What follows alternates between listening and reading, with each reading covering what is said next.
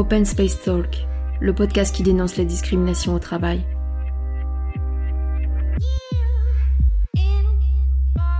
Salut les Open Space Talkers, je suis ravie de vous retrouver pour partager ce nouvel épisode de ma belle rencontre avec Thérèse.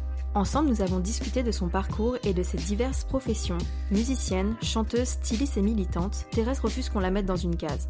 Lors de ce riche échange, elle a pu témoigner de nombreux sujets, comme l'importance de la représentativité et les lots de conséquences en cas de manque, le poids de la pression familiale face à la réussite en tant que fille d'immigrés, la vague de racisme anti-asiatique due au coronavirus, les remarques racistes dans les réunions, ou bien encore la peur de l'Occident et la sinophobie face à la Chine.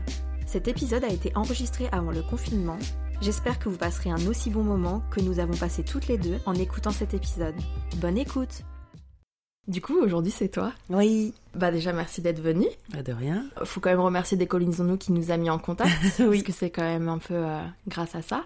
Oui. Aujourd'hui, t'es musicienne, chanteuse du groupe La Vague, Oui. styliste Oui. et militante. Oui. Donc tout ça euh, dans une société euh, qui aime bien mettre les gens dans une petite case d'habitude. euh, donc, mais ça, on y reviendra euh, forcément. Ouais. Est-ce que c'est quelque chose avec le recul qui, enfin, tu aurais pensé faire il y a quelques années auparavant? Je pense qu'il y a quelques années, j'aurais jamais imaginé pouvoir avoir cette vie. Mais si je remonte un tout petit peu plus loin, ou même beaucoup beaucoup plus loin, je me suis posé la question récemment parce que je crois qu'on m'a posé la question. Euh, on m'a demandé ce que je voulais faire quand j'étais petite. Et en fait, euh, quand j'étais petite, je voulais être chanteuse. Et quand j'étais petite, je voulais travailler dans la mode. Donc finalement, je crois que euh, j'ai juste laissé la place à la gamine qui est là-dedans. Et je lui ai laissé la place de, de s'exprimer. Et voilà. Donc euh, je fais ce qu'elle voulait qu'on fasse.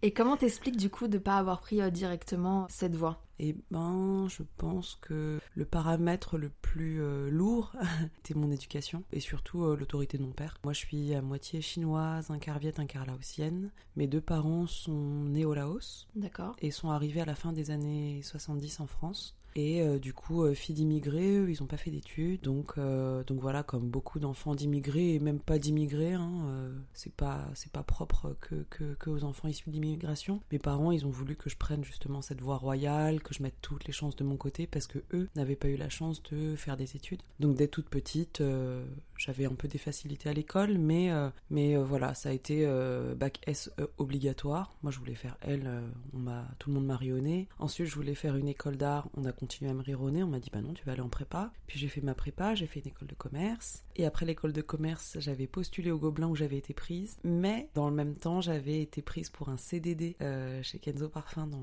dans le luxe en marketing. Et je voulais tellement, tellement, tellement mon indépendance financière pour ne pas retourner chez mes parents que j'ai accepté le CDD qui s'est transformé en CDI. Voilà.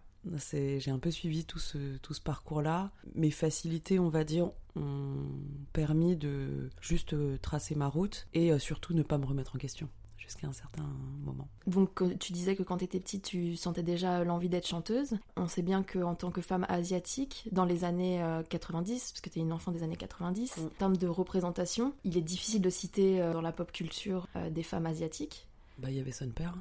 Ouais, clairement, parce que j'y réfléchis hier soir et j'étais là, bon, Angoon, Et ouais, voilà. et ça s'arrête Je, je- je sais pas si elle est indonésienne ou des Philippines. euh, difficile de, de m'identifier à elle.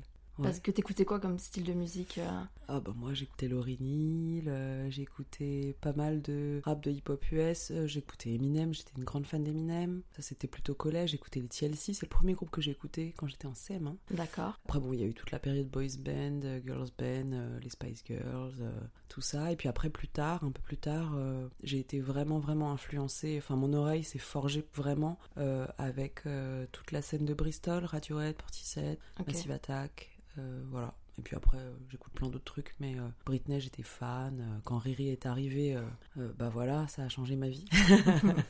et puis, euh, et puis elle est toujours, euh, enfin, c'est quelqu'un que je suis encore beaucoup pour plein de raisons, au-delà de la musique. Mm. J'ai pu voir que euh, dans d'autres podcasts ou euh, interviews, tu parles de ce poids qu'a été euh, pour toi euh, le manque de représentativité justement, Ouais. Et que ça a même découlé à une crise importante euh, identitaire euh, Ouais. pour toi. Bah ouais, en fait, euh, c'est drôle parce que j'ai posé, j'ai posé des, des mots dessus a posteriori. Je me suis rendu compte que j'avais fait un, un rejet pendant mon adolescence assez massif hein, euh, et radical de mes origines. Euh, je voulais absolument pas être assimilée à tout ce qui ressemblait de près ou de loin à un ou une asiatique. je regardais pas de manga, presque exprès, je n'en lisais pas, j'avais pas d'amis euh, asiatiques. Euh, j'avais ma cousine quand même, euh, dont j'étais très très proche. Mais sinon, il y a même une période où je me suis éloignée de, de ma famille. mon grand-père avec lequel j'habitais m'appelait la Blanche. Et en fait, effectivement, je crois que c'est. Enfin, aujourd'hui, je pense que le manque de représentativité a beaucoup, beaucoup joué parce que, comme tu le disais tout à l'heure, moi j'ai été une grande fan de pop culture et je le suis toujours. Et en fait, je suis un bébé MTV. Mm. Donc, j'ai regardé MTV toute ma jeunesse, MTV, MCM, les clips, les machins et tout. Et en fait, je voyais jamais d'Asiat nulle part. le cinéma, pareil. Bon, il y avait Link dans Ali McBeal à mm. l'époque, mais vraiment, c'était tout quoi. Enfin, et du coup, pour moi si on n'était pas dans les magazines, euh, dans, au cinéma et dans le milieu musical, euh, etc., c'est parce qu'on était quelque part pas assez bien, pas assez cool pour être dedans. Que moi, je voulais être une meuf cool en fait. Donc, euh, donc voilà, donc je m'identifiais plutôt à des blanches, plutôt à des noires aussi, ce qui en soi n'est pas un problème, mais je sais que du coup je, je m'écartais en tout cas de ma propre culture et ça en revanche c'est plus un souci quoi. Bien sûr, ouais. Et je me suis cherchée pendant, pendant longtemps. J'ai mis énormément de temps à renouer. Et ça s'est fait vraiment de façon très progressive, quoi. Et comment t'as eu le déclic en fait? Comment tu penses qu'il euh, y a eu une prise de conscience? Parce que ça a forcément joué sur le fait qu'il y a eu un manque certainement de légitimité, de confiance en toi sur plein de choses et, euh, et dans tes choix personnels de vie aussi. Bah, parfois j'avais l'impression de jouer un peu la comédie. Et c'est bizarre, mais euh, j'avais l'impression de jouer la blanche dans ma famille. Et même auprès de mes amis et de qu'il y avait une partie de moi en fait que je ne révélais pas et pour une raison qui m'était totalement inconnue quoi. Et en fait j'ai renoué par plusieurs choses. Le, premier déclic ça a été euh, quand je suis arrivée en école de commerce je me suis rendu compte que euh, le chinois c'était une LV2. Alors ça déjà c'est un peu bizarre parce que quand tu te rends compte que des gens qui ne sont absolument pas asiatiques de nulle part apprennent une de tes langues maternelles, eh ben c'est un peu étrange. Et tu te dis ok, c'est qu'il y a un intérêt à le faire. Donc euh, j'ai d'abord renoué presque par intérêt et pour me dire bon bah finalement c'est une langue que je maîtrise. Donc j'ai laissé tomber l'allemand euh, à l'école et euh, j'ai commencé le chinois, enfin recommencé le chinois. Je me rendais compte que je m'en sortais bien évidemment puisque c'est une de mes langues maternelles. Et j'ai commencé à renouer avec ça et du coup à reparler chinois avec mes parents alors que j'habitais plus avec eux. D'accord. Un peu bizarre. Donc ça a commencé comme ça. Puis après, je suis retournée en Chine. Enfin non, je suis allée en Chine. Enfin retournée en fait, euh, parce que j'y étais déjà allée en voyage. Mais en 2006, j'ai fait un, stage là-bas. Donc euh, deuxième étape, mais énorme échec. En fait, je suis arrivée en Chine et je me suis rendu compte que j'étais fucking française. Ouais. Mais genre vraiment. Et en plus, j'étais à Pékin, donc rien à voir. Enfin, Chine du Nord et tout. Euh, enfin, vraiment. Euh, on parlait en anglais dans la rue parce que j'ai absolument pas le, faciès d'une d'une chinoise du Nord. Euh, je m'habillais pas comme eux, je ne bougeais pas comme eux, je ne je faisais rien comme eux en fait. Et ils me le faisaient bien sentir. Et ça a été très très douloureux pour moi. Donc là, je me suis refermée pendant quelques années. Parce que tu avais des attentes différentes en y allant? Ouais, je, pense que j'étais dans un fantasme de retour à quelque chose, euh, aux origines. Euh, j'avais un fantasme. D'être acceptée telle que t'étais aussi, peut-être? Ouais, complètement, complètement. Et en rentrant de ça, je me suis dit, ok, donc je ne suis pas chez moi là-bas, je ne me sens pas totalement chez moi en France. En fait, chez moi, c'est où? Enfin. Et les années ont passé, et c'est marrant parce que, pareil, a posteriori, je me suis rendu compte que je pense que j'ai bossé chez Kenzo parce qu'il y avait ce lien Orient-Occident. Ouais. Euh, j'ai travaillé sur Flower pendant longtemps et t'avais ce truc très euh, à moitié dans l'urbain, euh, les gratte-ciel, tout ça. et en même temps, bah, l'Algérie, elle était asiatique en fait, tantôt japonaise, tantôt chinoise. et en fait, je crois que ça me parlait, ce lien entre l'Orient et l'Occident, alors que c'était totalement inconscient. Hein.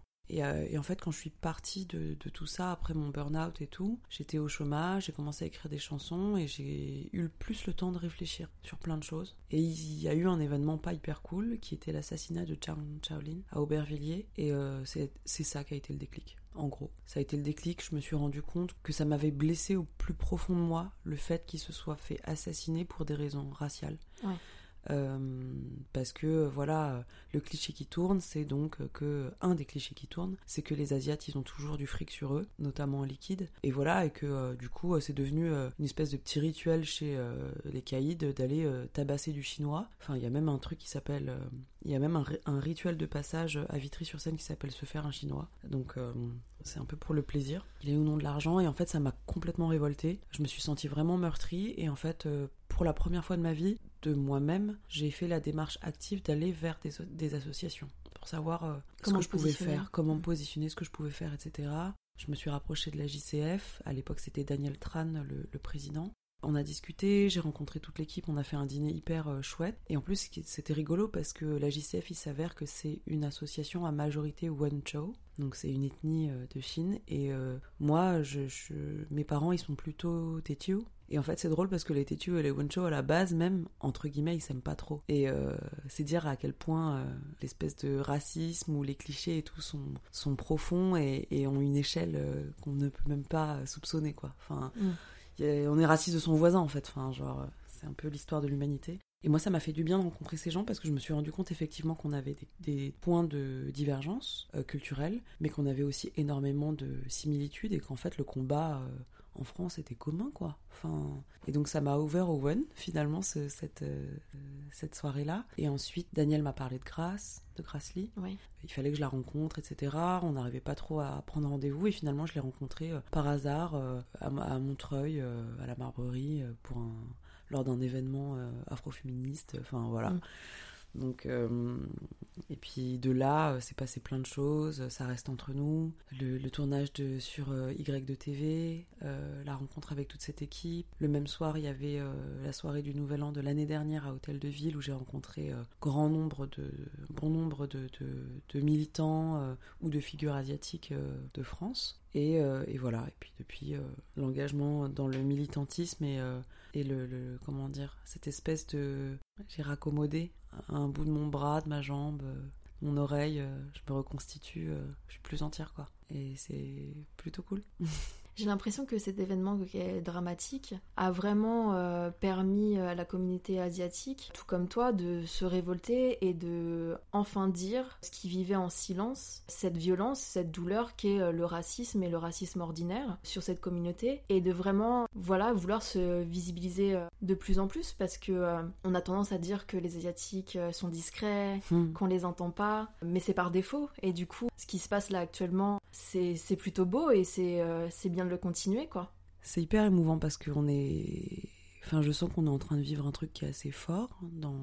en tout cas dans l'histoire des... des Asiatiques euh, de France, et même, euh, je dirais, d'Occident, plus globalement. Moi, personnellement, j'ai jamais été le genre de personne à, fermer ma gueule. Je sais pas faire. J'ai appris à m'assagir parce que d'ailleurs, même je l'ouvrais trop avant. Euh, moi, tu me dis Chinchung dans, dans la rue, bah, je t'insulte en fait. Et euh, j'ai arrêté d'insulter les gens euh, parce que je me suis rendu compte que c'était pas hyper efficace. En revanche, je n'ai aucun souci et je prends un malin plaisir à les mettre devant leurs conneries. Et je pense qu'il faut continuer à le faire. En revanche, je me suis rendu compte que c'était euh, beaucoup une, question de personnalité et que en fait, bah, en rencontrant euh, ces gens d'associations, etc., je me, rendais, je me suis bien... Euh, enfin, de toute évidence, je ne suis pas la norme par rapport à toutes ces réflexions. En général, les gens se taisent, effectivement, euh, ils continuent leur chemin, ils répondent pas, etc., etc. Et moi, je leur dis, mais il faut répondre, en fait. Pour moi, les clichés ne viennent jamais de nulle part, aucun. Et en fait, on a le pouvoir et la responsabilité bah, de casser ces clichés-là, quoi. Et du coup, j'invite, moi, tous les Asiates à le faire.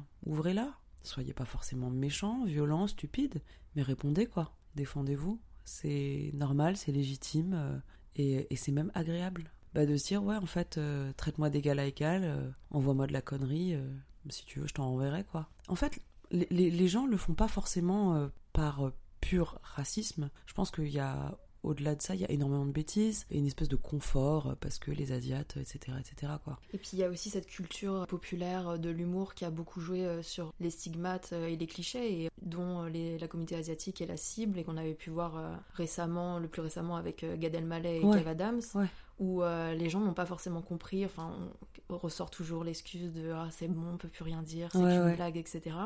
Mais enfin, c'est important de montrer à quel point ce genre de blague peut avoir euh, une influence sur euh, sur une vie, une construction de vie. Bah bien sûr, c'est en fait cet humour-là, il est banalisé, complètement banalisé. Il est enfin normalisé. C'est tu peux rigoler dessus, mais si on prend juste deux secondes pour, bah, pour se mettre à la place d'un asiatique qui, qui, qui subit ça. Enfin, je sais pas, moi, vous allez voir euh, un ou une noire dans la rue, vous allez pas lui dire Eh, salut Bamboula. Enfin, genre, euh, non. Enfin, en France, en tout cas, aujourd'hui, on. On n'espère pas. On n'espère pas, mais je veux dire, euh, il est admis, je pense, dans le. communément admis que de faire ça à une personne noire, c'est scandaleux. Et tout le monde le dira. Après, il y a peut-être des gens qui le feront parce qu'ils sont racistes. Mm. Mais je veux dire, tout le monde. On, on dit pas, ah, ça va, c'est de l'humour on dit c'est raciste. Tu vas pas voir un, un, rebeu ou une rebeu dans la rue en lui disant salut Hamdoullah couscous tu vois. Non tu fais pas ça et ben c'est pareil en fait. Et du coup moi j'ai rien contre l'humour. C'est un sujet qui est très délicat je pense que les humoristes ont le droit d'exercer leur travail du moment qu'ils ne véhiculent pas des clichés que moi j'estime être dangereux. Type euh, bah, Vegat, justement, mm. moi ce que je leur ai reproché, c'est pas de faire leur blague de merde sur les nems et les chiens. Hein. Enfin, je... ça quelque part, euh, moi je suis libre de ne pas écouter, de ne pas euh, regarder leur spectacle, etc. En revanche, quand ils, sous-entendent dans leur spectacle que les Chinois ils ont de la thune et qu'ils partent jamais en vacances parce qu'ils aiment l'argent, etc. Ouais, bah ça c'est bof quoi au vu de l'actualité, c'est bof. Parce qu'il porte aussi une certaine responsabilité. Après, euh, il l'assume ou pas, mais en tout cas, quand tu es un humoriste d'envergure nationale et que tu passes sur des chaînes nationales, eh ben, t'as une responsabilité. Après, tu, tu, tu, la gères comme tu veux, mais voilà. Et au-delà de ça, par rapport à l'humour, moi je voudrais juste répondre aux humoristes que s'ils ont une liberté d'expression, et je leur souhaite, c'est tout ce que je leur souhaite, les gens l'ont aussi. Et en fait, il faut pas qu'ils s'étonnent aujourd'hui du droit de réponse, tout simplement. En fait, s'ils ont le droit de s'exprimer, d'exprimer leur humour, les gens ont le droit de, s'offusquer, ils ont le droit d'exprimer leur colère, ils ont le droit d'exprimer euh, leur consentement aussi. Hein, enfin, et, voilà, en fait, la liberté d'expression, elle marche que si elle marche dans les deux sens. Mais je pense que c'est un manque d'habitude d'avoir euh, quelqu'un qui répond en face. Bah c'est ça, c'est ça. Et bah, va falloir s'habituer en fait. Exactement. Il va falloir s'habituer. Dans la partie euh, militante, par rapport à l'actualité, malheureuse actualité, on t'a vu beaucoup euh, sur les médias prendre la parole par rapport euh, à la vague de racisme ordinaire qu'il y a pu avoir par rapport au coronavirus. Mhm. Comment vous êtes positionné par rapport à ça? Est-ce que ça a des impacts dans ta vie perso? Qu'est-ce que tu penses de cette situation? Alors, je vais d'abord répondre pour, pour, moi parce que je vais évacuer les choses assez vite et ensuite je, répondrai pour, euh, pour le groupe. Moi personnellement, j'ai pas, enfin en fait, j'ai pas le faciès d'une chinoise qui revient de Chine ou d'une touriste. J'ai les cheveux bicolores, euh, j'ai mon truc dans le pif là, euh, je suis habillée comme une parisienne, on va dire, enfin parisienne de l'Est, je précise. et, euh, et du, coup, euh, du coup, je pense que les gens euh, se doutent que je suis d'ici. Et j'ai eu des gens qui m'ont évité hein, dans, les, dans, les, dans les espaces publics, mais ça n'a pas été horrible non plus, vraiment. En revanche, ma position de, de personne médiatique, chanteuse, militante, styliste, etc., a fait qu'il euh, y a énormément de gens qui ont commencé à, m'envoyer des témoignages. Et plus ils me voyaient dans les médias, et plus je recevais de témoignages. Et c'était extrêmement, extrêmement, extrêmement difficile. Parce que euh, au-delà de moi, ce que je vivais, euh, comme je suis un peu une éponge émotionnelle, j'avoue qu'il y a un moment, j'étais en PLS dans mon lit, toute une après-midi à pleurer. Parce que je me disais, mais dans quel monde on vit et j'avais peur. J'avais peur pour, pour mes proches, pour euh, bah, les gens de, de faciès asiatique, j'avais peur pour ma famille, j'avais peur de plein de choses en fait. Oui, parce que pour remettre dans le contexte, il y a des témoignages qui sont passés comme quoi des, enfin, une jeune femme qui se fait expulser euh, du train par d'autres personnes, ouais. des, des, insultes dans la rue. C'est ça. C'était des choses, enfin, les personnes qui appellent le SAMU aussi euh, pour signaler des personnes asiatiques. Qui se mouchent qui se mouchent ou euh, savoir euh, s'ils pouvaient continuer à manger asiatique ou ils ont reçu un colis euh, en provenance de la Chine. Est-ce que je peux vraiment l'ouvrir? Enfin, on est parti vraiment sur une psychose totale. Oui, voilà.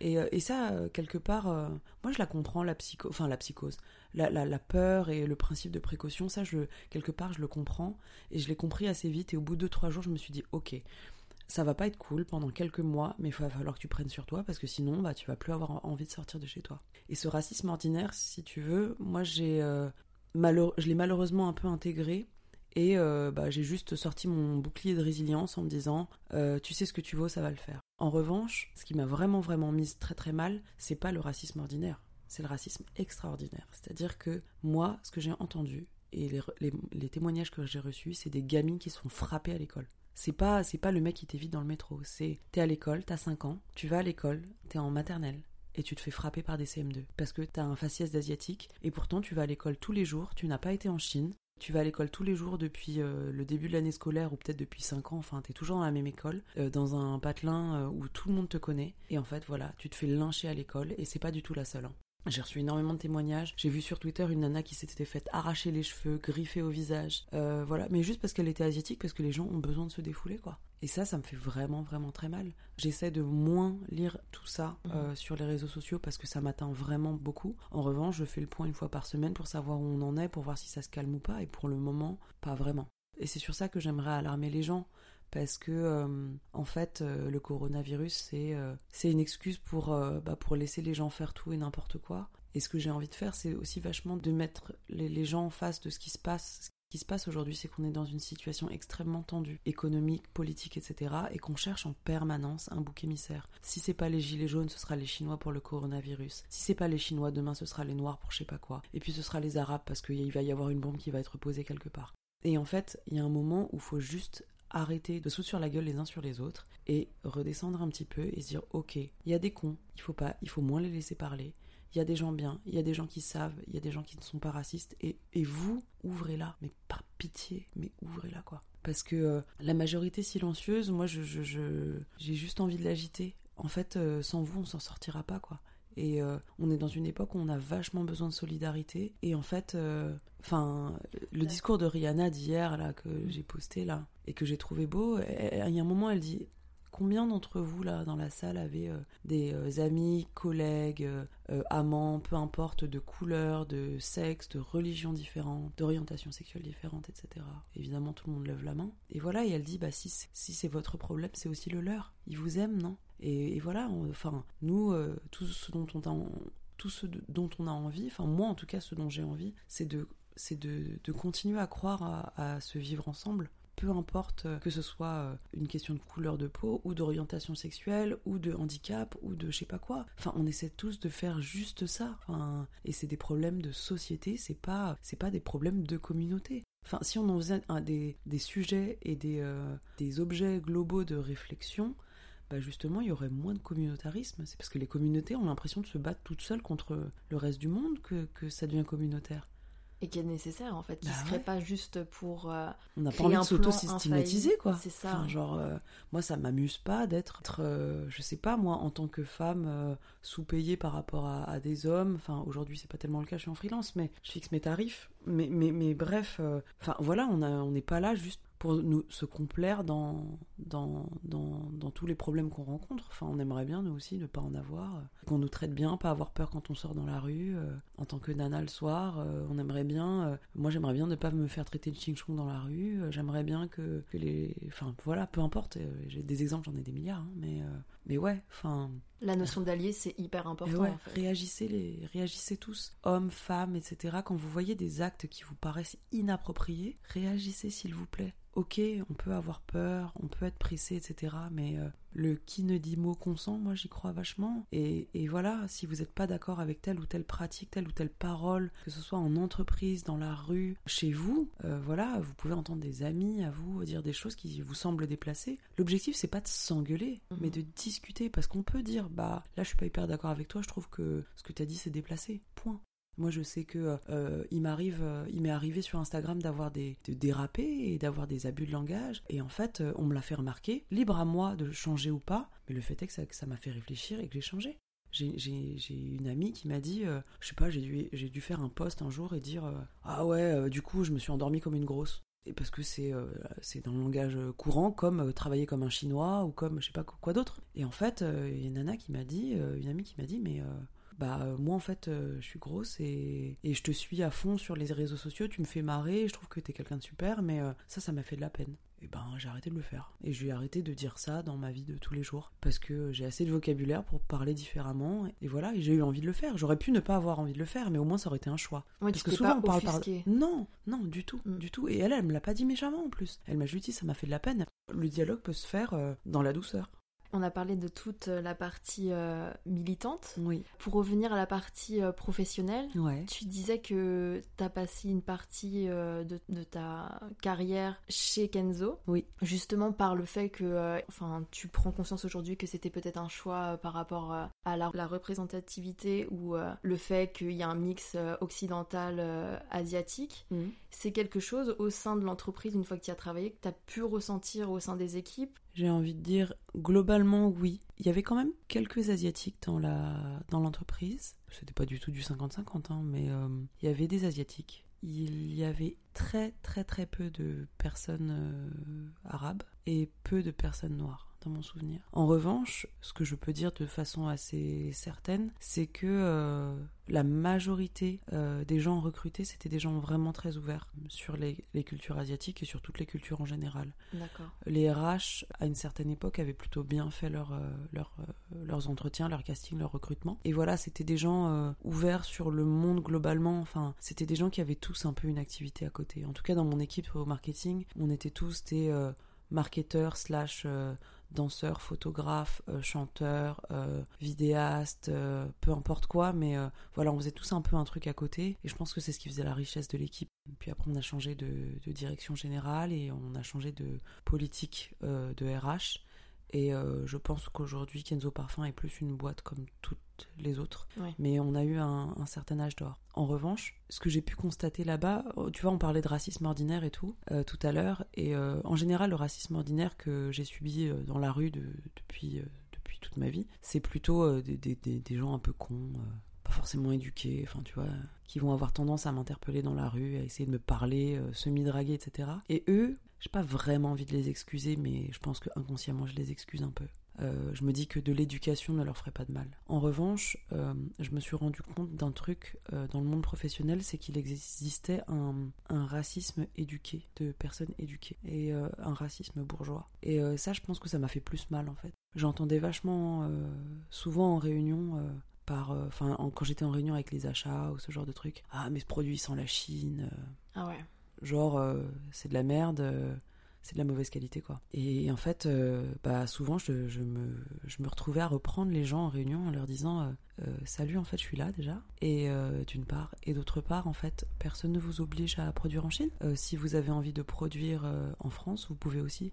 Ah bah ouais mais ça coûte cher. Ah bah ouais mais il faut savoir ce que tu veux. Et quand bien même, je leur disais, et si vous voulez produire en Chine, en fait, en Chine, tu peux produire de tout. Parce que tu, peux faire de la merde, parce que le coût de, de bah, du travail est pas cher mais tu peux faire des trucs d'extrême qualité aussi. Et ça, euh, souvent, euh, bah, en France ou dans les, les, grandes boîtes, on l'oublie, tu vois. Euh, le Made in China, c'est forcément de la merde.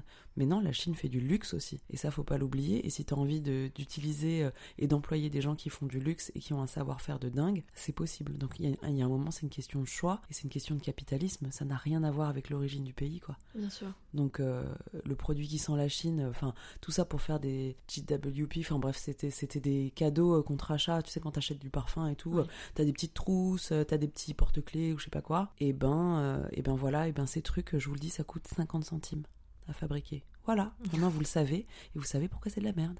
Il y a tout ce paradoxe euh, de vouloir faire de l'argent sur du pas cher et en faire du plus cher, enfin du bénéfice, etc. Et puis, et puis après de, développer, enfin de continuer à. C'est ça, c'est ça. De dénigrer en fait une population en entretenant euh, le système, bah il y a un moment ça marche pas quoi. Enfin, faut se poser les vraies questions. Puis euh, en ce moment, ce qu'on vit aussi euh, par rapport, enfin tu vois, le racisme anti-asiatique, au-delà du coronavirus et au-delà de la bêtise mmh. humaine, etc., il est très, très explicable par un phénomène qui, qui dure depuis plus d'une dizaine d'années. En fait, je pense que ce dont les gens ne se rendent pas compte, c'est que on est en train de changer d'ordre mondial. Je parle de puissance économique là. En 2008, il y a eu les JO de Pékin, ça a marqué un gros tournant. La Chine est ouverte depuis 1978 et en fait a fait un rattrapage économique colossal en très très peu de temps. Et euh, il s'avère que euh, les JO de Pékin, ça a été une grosse euh, opération de com qui a commencé en fait à faire peur à l'Occident. Dans le même temps, on se rendait compte que bah, ouais, la Chine prenait de plus en plus de place dans les, les échanges économiques mondiaux, etc. Et en 2012, Le Point a titré pour la première fois un titre que moi j'ai trouvé très très bizarre et qui m'avait vachement marqué. Et ça s'appelait L'étrange réussite des Chinois. Pourquoi étrange en fait? enfin, est-ce qu'on parle de l'étrange réussite des Français ou des Américains ou des Anglais? Non, enfin. Et j'ai commencé à sentir le vent tourner. Et en fait, ce qui se passe, c'est que euh, l'Occident, et je parle vraiment des classes politiques euh, les plus hautes, ont commencé à avoir peur de la Chine, à raison, hein, j'ai envie de dire. Enfin, quand, euh, quand t'es leader, t'as toujours peur de ta place, de perdre ta place de leader. Enfin, mm-hmm. on, a tous peur pour notre cul, c'est normal. Euh, et, en fait, euh, les classes politiques ont commencé à avoir peur de la Chine, économiquement et politiquement. Et en fait, ça s'est répandu dans les médias. De façon assez euh, light, sournoise, ça a pris des années, etc. Et en fait, petit à petit, si vous analysez le traitement médiatique vis-à-vis de la Chine, il a énormément changé entre avant les années 2010 et après. Avant, c'était ah ils sont mignons, l'exotisme de la Chine. Enfin voilà, on parlait de la Grande Muraille. Enfin c'était exotique et puis et puis c'était beau et puis et puis plus on était cultivé, plus on aimait la Chine parce que parce que voilà, c'était un, grand empire, il y avait plein de traditions ancestrales magnifiques, etc. Puis petit à petit, ça a été commencé à être moins marrant, quoi. Et en fait, cette peur, elle s'est, euh, elle s'est reportée sur les Chinois de Chine. Donc on a commencé à amalgamer le gouvernement chinois et l'économie chinoise aux Chinois de Chine. Petit à petit, ça a glissé. Ça a glissé vers euh, les Chinois d'Occident. Donc en fait, euh, on a commencé à se dire, bah, de toute façon, les Chinois d'ici, les Chinois de là-bas, c'est la même chose. Mhm. Alors qu'en fait, pas forcément. Et ensuite, là où ça a été bah, la dernière étape, plus gros amalgame total, c'est de confondre tous les Asiatiques euh, des pays occidentaux avec les Chinois. Ouais, j'allais venir. Alors que, en fait, euh, les histoires n'ont rien à voir. Que euh, je suis désolée hein, pour les gens qui s'en rendent pas compte, mais confondre un Vietnamien, un Laotien, un Thaïlandais, que sais-je d'autre, avec un Chinois, c'est comme confondre un Islandais avec un Portugais. Ce n'est pas pareil. Exactement. Ça n'a rien à voir. Les gens n'ont pas la même histoire, n'ont pas la même langue, n'ont pas la même culture.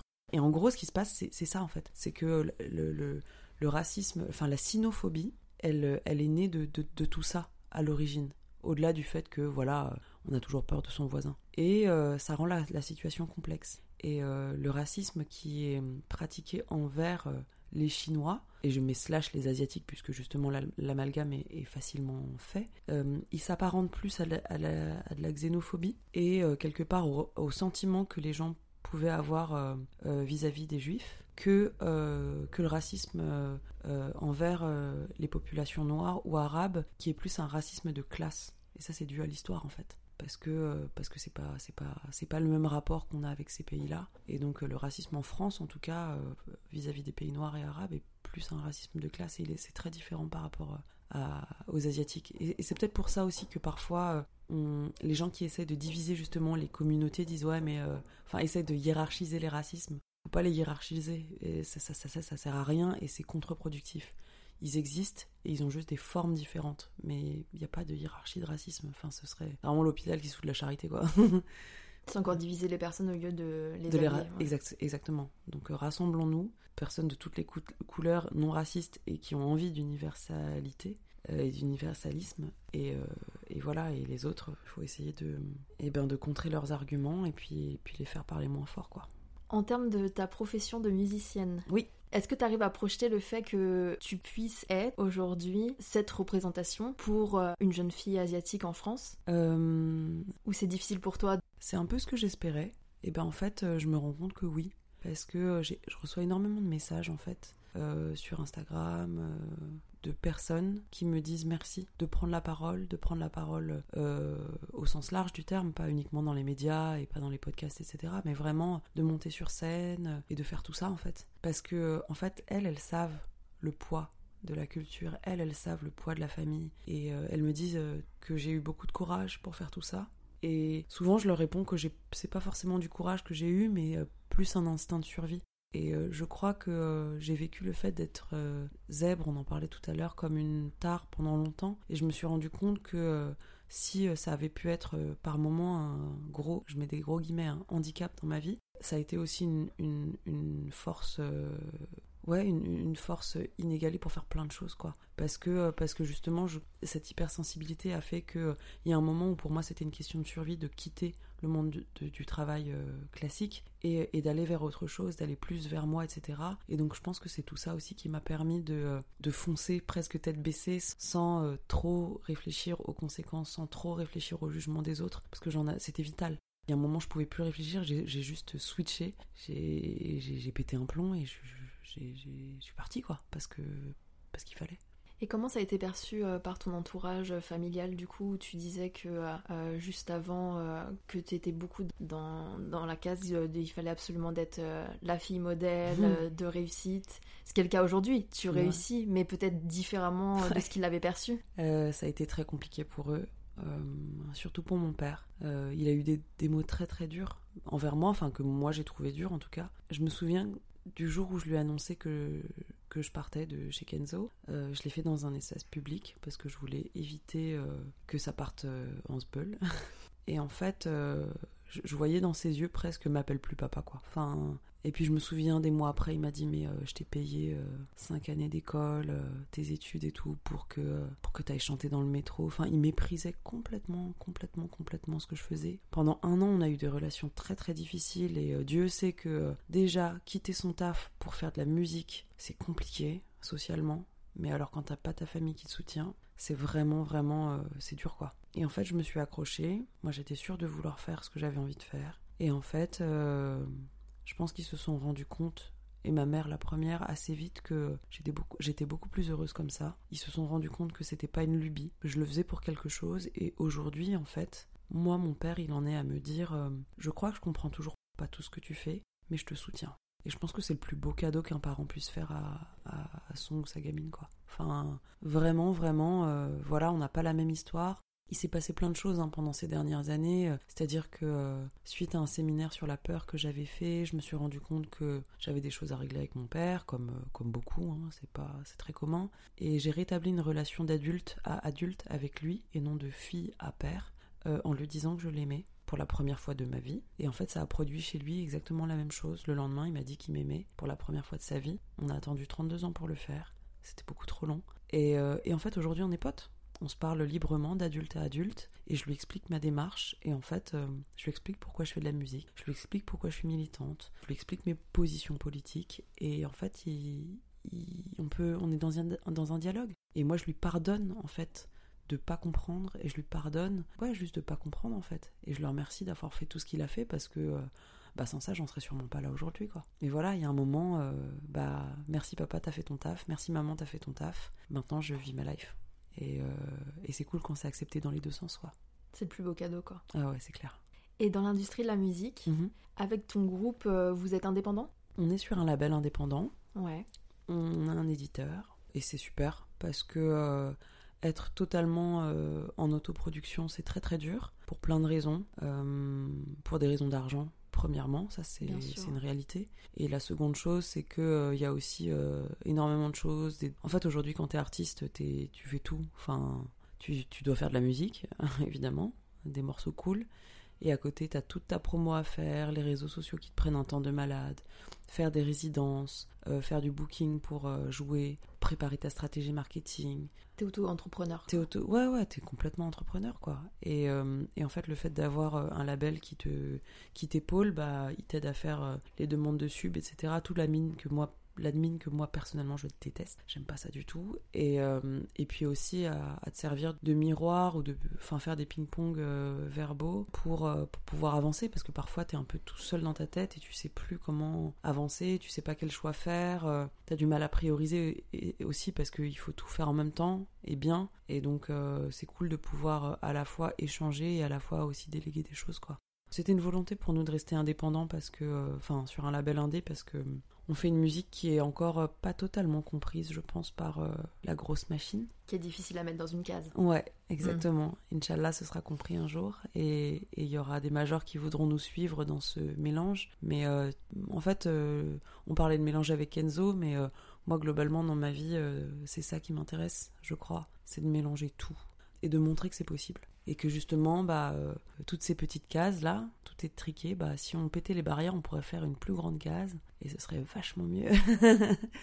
Il y aurait de la place pour tout le monde et on pourrait bouger comme on veut dedans. Et, euh, et voilà, et c'est ça que je trouve cool en fait. Euh, les gens n'arrivent pas à définir notre style musical. Euh, on fait globalement une espèce d'électro-pop, mais avec des influences hip-hop et des influences extrême-orientales.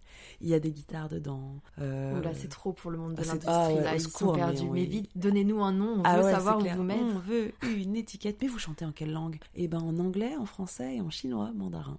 Ok, d'accord. Ah, ils, ils, sont du père. C'est de la musique électronique, mais sur scène aussi, j'ai un tambour chinois traditionnel. Enfin, bref. Euh, mais ce qui est cool, c'est que euh, moi, ce, ce, dont je me rends compte, c'est que les gens, le public, les gens sont prêts à écouter ce genre de musique. Moi, c'est ça qui m'intéresse. J'attends le moment quand même euh, avec impatience où l'industrie sera prête à, à suivre ce, ce genre d'artistes-là et à mettre les moyens qu'il faut parce qu'il faut pas se leurrer, hein, l'industrie de la musique, c'est une industrie. À un moment, t'as pas d'argent, il se passe rien.